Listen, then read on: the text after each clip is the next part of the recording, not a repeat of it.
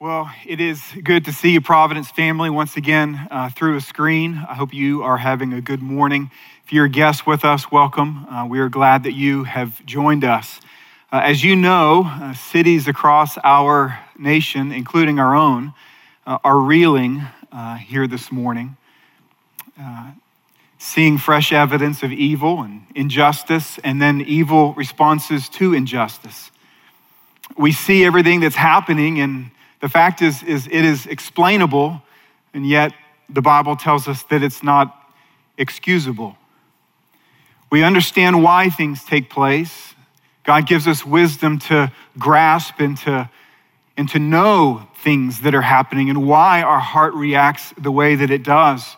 But it's unexplainable or it's, it is not excusable simply because we continue to live in God's world. We need to remember this is not our world, this is his world. We're told in Psalm chapter 33, verse 5, that God himself loves righteousness and justice. That it was God who created us and who created the world a place of righteousness and of justice. That he created us in his image to have a relationship with him. And so long as we were connected to God, the oxygen tank to our soul was, was, was unhindered and we enjoyed life, and therefore we could look at other people, and we were created and installed with an ethic, and that ethic was this it was my life for your good. Because God so fills my heart, I can, I can serve you, I can care for you, I can take care of you. And then the Bible tells us that there was this thing called the fall, where we declared independence from God. We believed that we could we could concoct a good apart from good that He had designed. That we could choose our path and there be no consequence. And so we sinned against God. We rebelled against Him, and suddenly the oxygen tube to our soul was cut off. Our very nature was reconstituted so that our ethic, where we were created with the impulse to say, My life for your good, was now completely reversed to the place where we now say, Your life for my good. And it creates all manner of evil and sin and injustice and selfishness and abuse around the whole world. I don't know if you know this, but on average, 1,100 people are murdered every day in the world.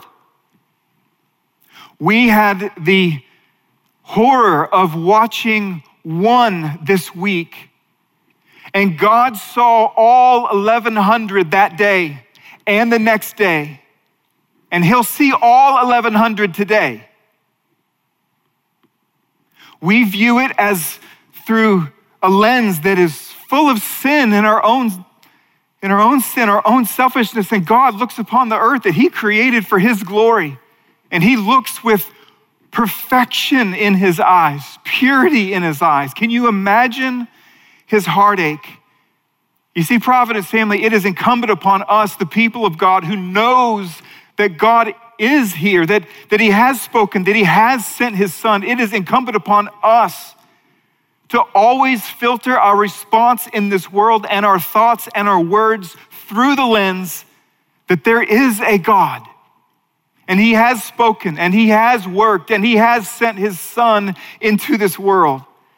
You see, I want you to know there will be no end to the cracks in the walls of our culture and society until every heart is changed by Jesus and every knee is bowing before Jesus.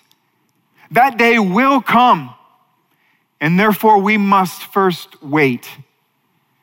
We wait. Isaiah chapter 30, verse 18 says, The Lord is a God of justice, and blessed are all those who wait for him.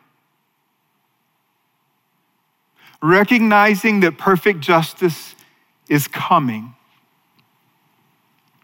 we can wait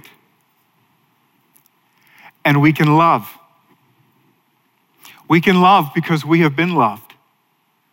Providence family, Jesus Christ has demonstrated to us what love looks like, and that He reversed where our nature was constituted. where He created us so that we would see our life for your good. Sin turned it where it said, Your life for my good. And Jesus came to this earth and He said, My life for your good. And He gave His life for us. He demonstrated love for us. And so, in our responses and our words and our prayers and our attitudes, our reactions to what we see, make sure God, in all of His love and all of His justice, is part of the equation that travels through your mind. And then I urge you to pray. I urge you to pray for those who are victims, and I urge you to pray that His kingdom would come and His will would be done on earth as it is in heaven. So let me pray for us now. Father in heaven, we pray. We pray to you that you would be hallowed. Your word tells us that one day every knee will bow and every tongue will confess that Jesus Christ is Lord. And in that day, we will know perfect love and justice and righteousness. It'll fill every crevice of our heart and culture and society. And we look forward to that day, but today is not that day. And so we pray for George Floyd's family as they grieve, as well as for every other victim of abuse and homicide and injustice throughout all the corners of the earth. Would you draw near to them in kindness and help them to see that their only hope is in your perfect Son, Jesus Christ? And I pray now that as we look at Ecclesiastes, that we would see the impact of a life that is separated from you, and that you would use this chapter in our life not only to refocus our life, but God, would you use it to even refuel our life with a passion to live for your glory and to tell other people that a Savior has come. And for all who would trust in him, there is life and joy and peace. We pray all of this in Jesus' name. Amen. So, if you have a Bible, I want to ask you to turn with me to a book that a lot of us uh, find very perplexing. It's Ecclesiastes. Uh, we we uh, were in chapter one last week, and we're going to look at chapter two today. Uh, you see my friend here. I'm going to call this guy Wilson. It's really lonely in the room, so I needed someone a little bit of company with me. And so Wilson's going to help us uh, in these next several weeks uh, with a text that is quite long. Um, so, years ago, uh, I was 17, uh, 29 years ago to be exact. I was 17 years old, and I had a friend of my father who was a mentor of mine. His name was Mike, and Mike was probably about 50 years old. And right before I graduated from high school, Mike came to me and he said, I have an assignment for you. I know you don't have to do this, but just as a friend, I want to ask you three questions, and I want to ask you to take some time and write down your answers to these questions. And these were his questions. He says, What do you hope to accomplish with the rest of your days on the earth? Uh, how do you want to be remembered? And what will it take to make you happy? Well, the fact is, is a few weeks before graduation, I really didn't want another assignment. And yet, Mike had invested in me and many of my friends in a significant way to teach us and to disciple us and to mentor us. And so I responded and I put a lot of effort into it. And weeks later, I was with Mike and I pulled a sheet of paper out of my pocket that I had written down, and I was quite proud, to be totally honest, with my answers. I had, I had put energy and effort into into this assignment. And I passed him my piece of paper and he read it. And he read it so slowly. There wasn't that much on there, but it took him forever to actually read through all of it. I'm certain it's because he was trying to formulate his response. And there was sadness over his face, which was perplexing to me. And he folded up the sheet and he passed it back to me, and then he said these words he says, Brian, not only are your limited number of days on earth more valuable than what you have put on that piece of paper, but you will run out of time on this earth before that vision is able to satisfy your soul.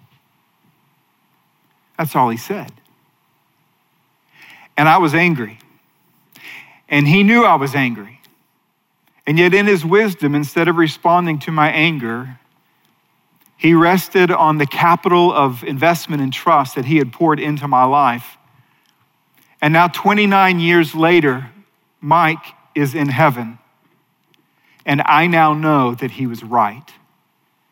That we will indeed run out of time before this world can satisfy our soul.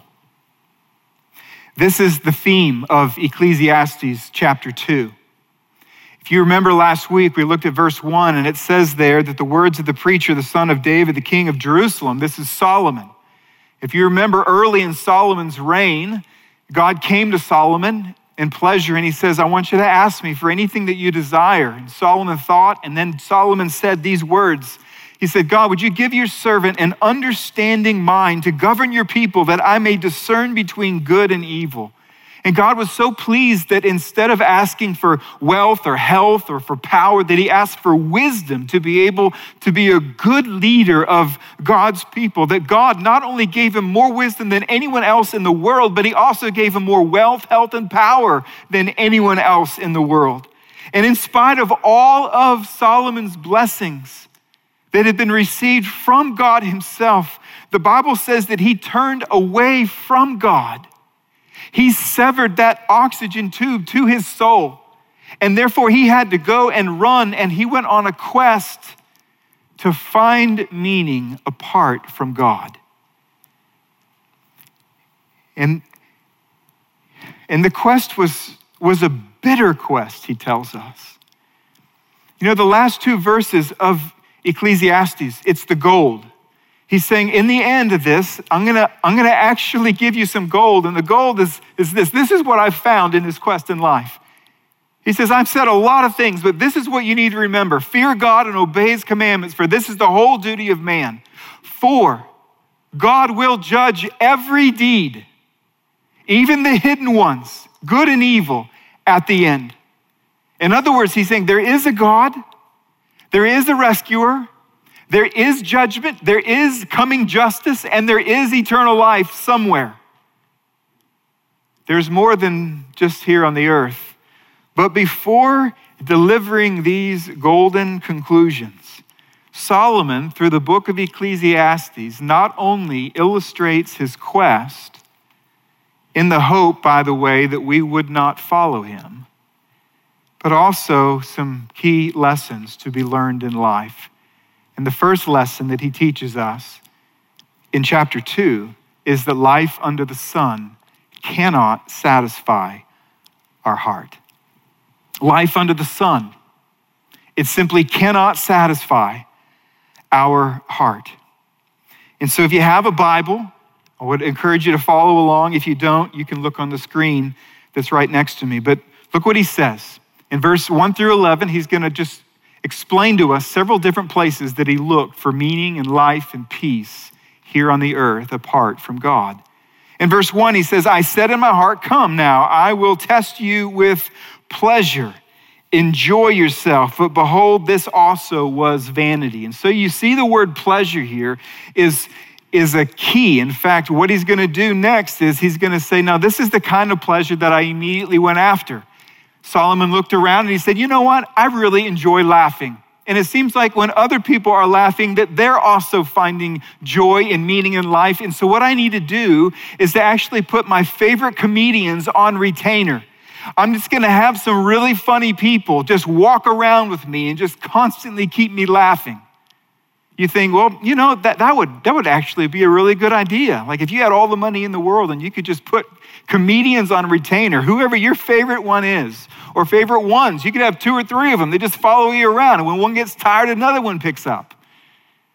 But Solomon says in verse 2 these words He says, I said of laughter, it is mad, and of pleasure, what use is it? In other words, he learned that perpetual laughter, when looking out in a vast desert of brokenness and sin, is disjointed. You can't just keep laughing forever. Even a great comedian needs to stop before everyone gets up and leaves the room. And so he says, Well, that's not it. It must be something else. What's another way that I could pleasure myself? And so he said, I'll tell you, I'm going to drink.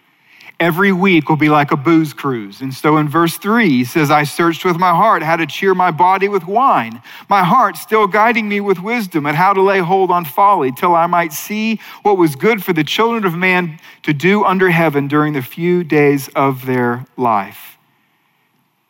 And he learned that perpetual hangovers are not the answer to meaning in life. And so he looked around and he said, You know what I want to do is I want to create a utopia. Perhaps he closed his eyes and maybe he saw something like this this place within his own imagination that had gardens and it had waterways and it had beautiful buildings and architecture and all kinds of exquisite things an oasis within a desert, a garden within a wilderness, a world within a world. And so Solomon says, I made great works. I built houses and planted vineyards for myself. I made myself gardens and parks and planted in them all kinds of fruit trees. I made myself pools from which to water the forest of growing trees. Now, let me pause there before this next sentence because this is a reality. You see, Solomon had disjointed himself from the Lord, and so he was operating under the ethic your life for my good. And so his utopia, it took a lot of work, but he didn't want to have to do the work. And so what did the man of power and wealth do? It says, I bought male and female slaves, human beings created in the image of God with dreams and dignity. And he said, You can set aside all your dreams and all your dignity in order to create things for me for myself. And so he bought male and female slaves and had slaves who were born in his house. You can read his story in 1 Kings 4 through 10. It's really a, a, remarkable thing. And in 1 Kings chapter 5, I believe it's verse 15, you can actually add up. And Solomon had a construction crew of 183,300 men in order to build his dream. His palace, his vacation homes, his gardens, his parks, and it was all for himself, all private. And yet, utopia wasn't enough. And so he said, Well, maybe it's wealth. So he says, I had great possessions of herds and flocks, more than any who had ever been before me in Jerusalem. I also gathered for myself silver and gold and the treasure of kings and provinces. Now, you can read about Solomon's wealth back in 1 Kings, but I want to show you some gold, okay? It says that he accumulated and acquired a tremendous amount of gold. The Bible actually says that his annual tax, meaning that from just his people, that were, they were actually just giving to him an annual tax it says that he received 25 tons of gold. Now, I've used all the math that I've been relearning to help my boys during this time and figured out that what that means is that every single year he received 22,500 of these gold bars. He had so much gold that he literally just said, What can I make out of the gold? And so he says, You know what? I don't, I don't want to drink out of any other cup except a golden cup and plates and silverware and everything else. He just had so much gold. Unlimited wealth, and yet he was not happy. And so he said, Well, it must not be that. Maybe it's song and sex. And so he gets to the next verse. Look what it says in verse 8.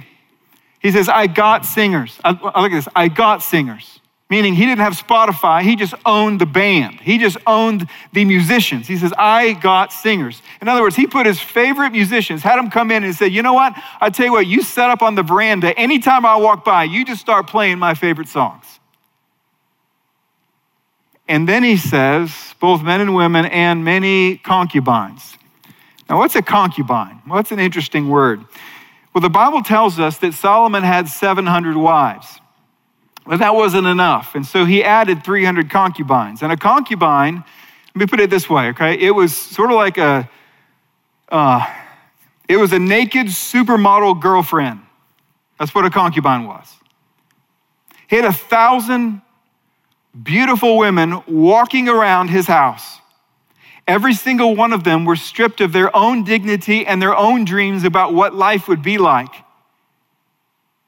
And their sole responsibility was to fulfill his every desire whenever he had one. Now, ask yourself this question. You see, some of you, you're on a track right now, you're looking down some of the same paths.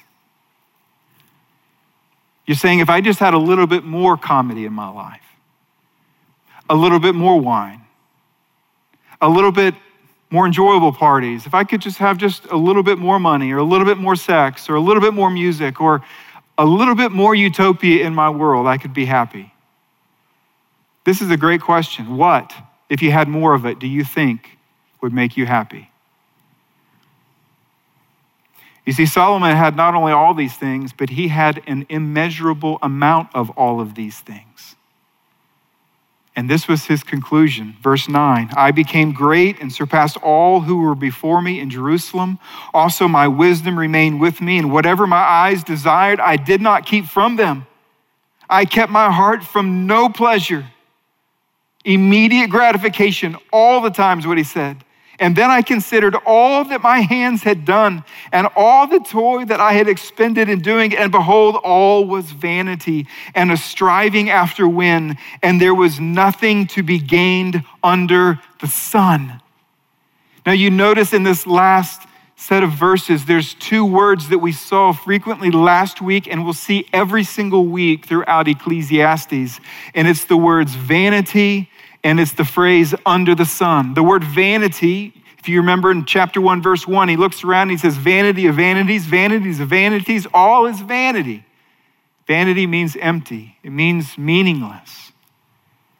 And then he clarifies what's meaningless. In this phrase, under the sun, it doesn't mean simply life on the earth, it actually means life on the earth as if there was no God and no rescuer and no Bible and no revelation and no hope of the future and no coming just, justice.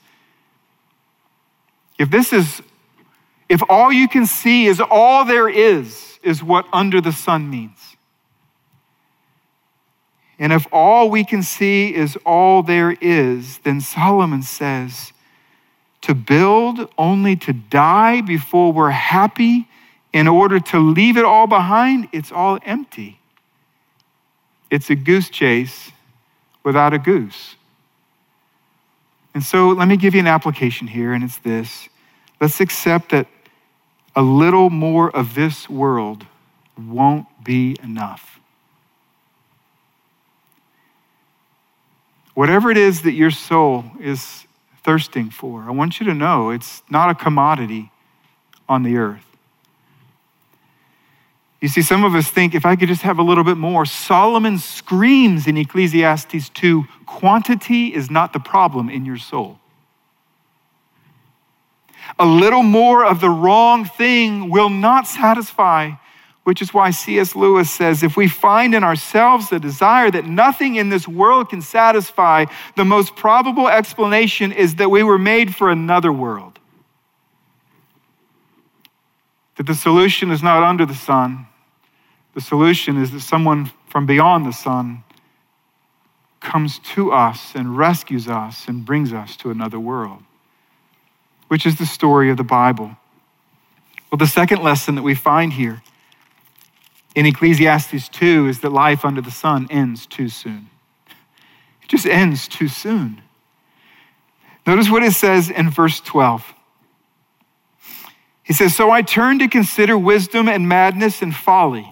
In other words, he says, I walked around and I started just thinking, okay, what's, what's the most important things in life?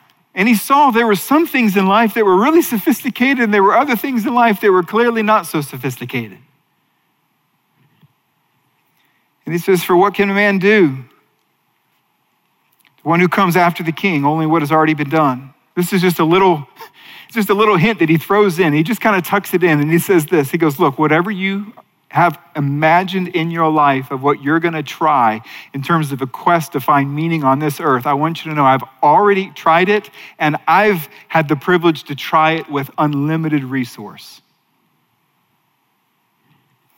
And he goes on, he says, Then I saw that there was more gain in wisdom than in folly, as there is more gain in light than in darkness. The wise person has his eyes in his head, but the fool walks in darkness. What does that mean? Well, there's lots of places in Ecclesiastes that you, that you read and you go, What does that mean? It's because it's sort of poetic. It's, so you have to sort of imagine what he's talking about. When he talks about that a wise man has his eyes in his head, but a fool walks in darkness. He's simply saying this is that if you're in a room and it's crowded with furniture and people, that it's easier to navigate that room with your eyes open than your eyes closed. And he says to walk through this world with our eyes closed spiritually is like being a fool. But to walk through the world and have the lights turned on and to have your eyes open, to, to have wisdom, to, to have understanding of what's happening in the world and why is it happening, because that's clearly a better path to live your life. But then he goes on and he goes, But there's a problem in being wise, and this is what it is. He says, And yet I perceive that the same event happens to all of them, meaning to the wise person and to the fool. Well, what is that? He goes, Then I said in my heart, What happens to the fool will happen to me also. Why then have I been so very wise? And I said in my heart that this also is vanity. For of the wise as of the fool, there is no enduring remembrance, seeing that in the days to come all will have been long forgotten. How the wise dies just like the fool. So I hated life because what is done under the sun was grievous to me, for all is vanity and a striving after the wind. You see what he's saying? He's saying, no matter how wise we are, that we are going to die. And then, after a relatively brief service to commemorate our life work, everyone else goes back to living their life. And then it won't be long before every single person on the earth who knows who we are will also die. And then there will come a day when no living being on the earth remembers us at all. And what Solomon is saying is this whether you're a wise person or a foolish person, this is going to happen. That our day, when we stand before God, will come before this world can satisfy. And so, Providence, let's acknowledge the brevity of life on earth. Let me encourage you to acknowledge the brevity of life on earth, but then don't make a tragic mistake. You see, if you conclude that brevity means that it's meaningless, then you actually end up imitating Solomon's error instead of learning Solomon's lesson. There's many people in the world that conclude that because life is brief, and because life is hard, that it's all meaningless. That's not what he's saying. You see, if there is no God, and if there's no life purpose, and if there's no rescuer, and if there's no heaven, then it is true that to add brevity to something that is already broken is almost intolerable. It's like saying, hey, here's not only something that's not going to satisfy, but I'm going to go ahead and take that away from you as well. But providence, there is a God. And He did send His Son. And He did give us His word. And He gave us instruction. And He gave us one another. And He, and he gave us hope and eternal life and forgiveness. Heaven is coming. And because of that, life is exceptionally meaningful. And it is the very brief runway for eternity. And so, in your acknowledging the fact that it's brief, also acknowledge that what happens in that brief amount of time will affect you forever because there is a God. The third lesson that he teaches is this is that life under the sun leads to selfish despair. By the way, really good news is coming soon, okay? Life under the sun, it leads to selfish despair. Notice what he says in verse 18. Verse 18, he says, I hated all my toil in which I toil under the sun, seeing that I must leave it to the man who will come after me. Now, I think this is just such a sad thing. Many of us in our life right now, we have a deep love for our children. And so the thought of leaving them something when we pass away is not a grievous thing to us. Solomon couldn't say that. He says that I'm going to have to leave it to a man, the man who will come after me. And who knows whether he will be wise or a fool? Well, what a tragic thing, Solomon. You're his dad. Why don't you teach him how to be wise? He goes on, yet he will be master of all for which I toiled and used my wisdom under the sun. This also is vanity. So I turned about and gave my heart up to despair over all the toil of my labors under the sun, because sometimes a person who has toiled with wisdom and knowledge and skill must leave everything to someone who did not toil for it. Solomon hated the idea of dying and leaving his stuff, especially when that someone who was going to receive his stuff didn't work for it. But you do realize that one day when we die, that our kids eventually are going to have to make a decision that everything that we work so hard in order to accumulate, all of our stuff, they're going to have to sell it or throw it away. You say, no, they're going to use it. They may use a piece, but then they'll die. That house that you're working so hard to build and protect, you just need to understand that for some of us, our kids are going to paint our house red and rent it out to college students. Like that's what happens in this world. And this bothered Solomon. And so he goes on in verse 21, he says, This also is vanity. This is a great evil. For what has a man from all his toil and striving of heart with which he is toils beneath the sun? For all his days are full of sorrow, and his work is a vexation. Even in the night, his heart does not rest. This also is vanity. Now, one thing that I didn't point out when we were in those verses, but I want to point out now, is that if you go back yourself and actually count the number of pronouns, me, myself, and I, in verses 1 through 11, Meaning, when he was saying, This is where I'm going to go, this is what I'm going to go chase after, this is my quest, I'm going to try this, I'm going to build this, I'm going to do this. 41 times in those 11 verses, he talks about himself. If you notice, why did he build the gardens? He says, I'm building gardens for myself. These houses for me. It was all for me.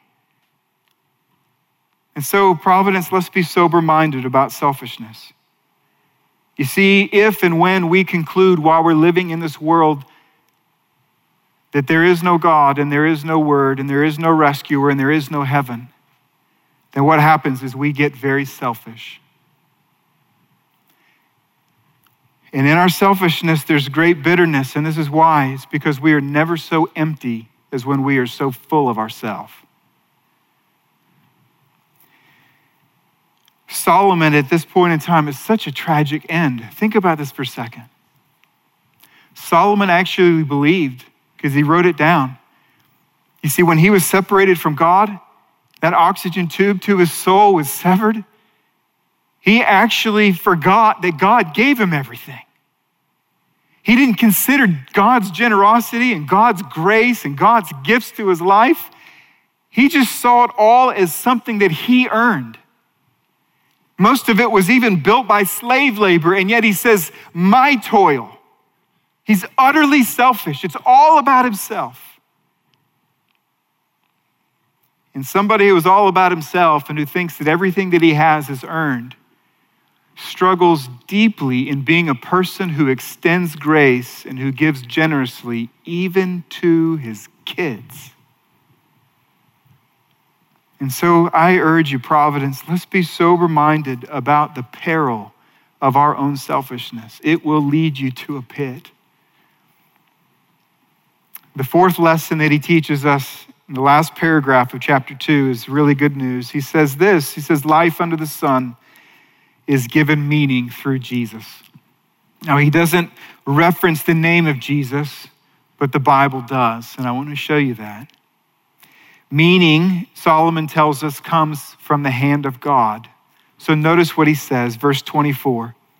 There is nothing better for a person than that he should eat and drink and find enjoyment in his toil.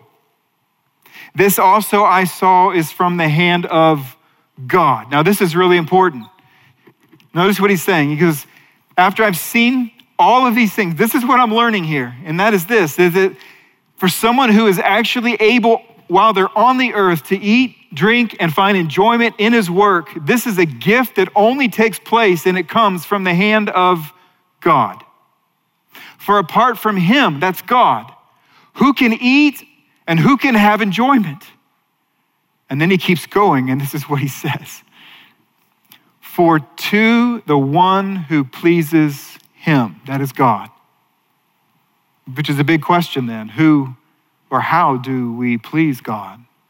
For to the one who does please him, God has given wisdom and knowledge and joy.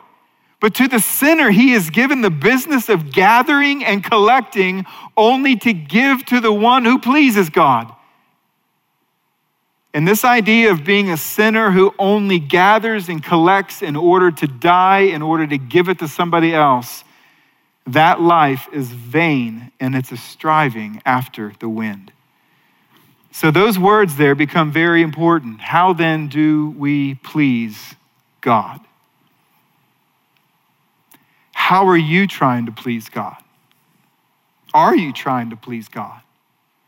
Solomon says, After my entire quest, this is what I have learned that the one who does please God, God gives him the ability, he gives her the ability to actually find enjoyment in this world, even though it's broken. So, how do we please God? Well, Ecclesiastes doesn't tell us, but Ecclesiastes is part of one big story in the Bible. And what we find in this big story is there's really four parts to the story. He begins with this creation where God creates everything. He gives us a relationship with Him and allows us to enjoy everything. Well, the second big part of the story is this thing called the fall, where we've sinned against God. We break fellowship with Him, and suddenly we become absolutely miserable to live with. And the reason is because the ethic of our life changes to where now we demand other people live for our good instead of us living for theirs. And in that moment, God promised a rescuer. And that's the third part of the big story is there's this thing, there's this rescuer, there's this thing called redemption. So creation, fall, redemption. That God's going to send a rescuer and that people are going to hear about the rescuer they're going to believe in the rescuer, and then they're going to be rescued by the rescuer. That leads to the last part of the big story of the Bible, and that is restoration. When the rescuer comes again and he makes all things new, he sets up an entire world that's built in justice and righteousness, equity and peace. This is the story of the Bible. It's a true story, and it is going to happen, and it is happening. And every single book of the Bible adds their part to one of these parts of the story. Ecclesiastes is so perplexing, it's so disturbing. It's, there's so many parts in it where he, he's so pessimistic and he's so downcast and depressed that many of us would say, I don't even want to read that. But why this is so important to the story is because Ecclesiastes is simply zooming in on the, on, on the absolutely devastating effects of the fall is looking at life as though the first part, that there's no creator, we just got here. This is all there is. And there's no rescuer coming and there's no heaven coming. And so it's bleak and it's dry and barren like a desert. And yet, the Bible tells us there's more to the story. That in that darkness of the fall of man, God did make a promise. And then God made good on his promise by sending Jesus Christ to the earth and when Jesus was on the earth, he looked at a crowd and he says, I know you think Solomon was something really special, but let me tell you something. Something greater than Solomon is here. You see, Solomon could inform you about all the brokenness, but I can fix it. I can forgive and heal and restore and build up. I can bind what's broken And Jesus did so by dying for our sin. You see, the righteous indignation of the Lord, it's called wrath, was built up against us. And Jesus came to this earth and he went to a cross, and there he received all of that indignation that was directed towards us. He absorbed it all in his own body in our place. He died on that cross, and then Jesus, three days later, because he's the Son of God and has authority over all things, he rose from the dead. And when he rose, he gave an invitation to believe upon him. We ask the question, how then does somebody please God? That was pivotal. That's so important in this text. How does one please him? Well, Hebrews 11, 6 answers that question this way without faith, it is impossible to please him. But if you reverse those words, you can learn this with faith, it is entirely possible to please him. And so I urge you this morning, let's trust Christ who came to rescue. I know many of you who are listening here this morning, you do not know Christ as your Savior and Lord. And I tell you that if you will trust Jesus Christ by admitting that you have a spiritual need, by believing that Jesus Christ alone has met that spiritual need, and by confessing Him as Lord of your life, the Bible says that He will forgive you of all of your sin. He will fill up your heart with meaning and He will allow you to do just what we read in verse 24. He will allow you, in spite of the brokenness in the world, to continue to find enjoyment in what you eat and drink and even in the work of your hands. And the reason that He will be able, and the reason that God allows us to be able to enjoy it is this is that once you know Jesus Christ is your Savior, now you have a Savior. And so your work, and your eating and your drinking no longer needs to be your functional Savior. Would you trust Christ today? If you want to talk to somebody this afternoon, you can send us a text, PBC1, and send it to 313131, and we'll talk to you by the end of today. And for those of you who know Christ as your Savior and Lord, let me just encourage you with something. We have to be telling people about Jesus Christ because all around us are people who are thinking this is all that there is. What a devastating way to live. And everything that you see right now that's taking place in the world, all the brokenness that causes your heart so much strain, it's being caused by people who, in that moment, are thinking there is no God and no rescuer and no hope and no justice and no eternal life and so I'm going to get mine. We have the answer because God sent the answer.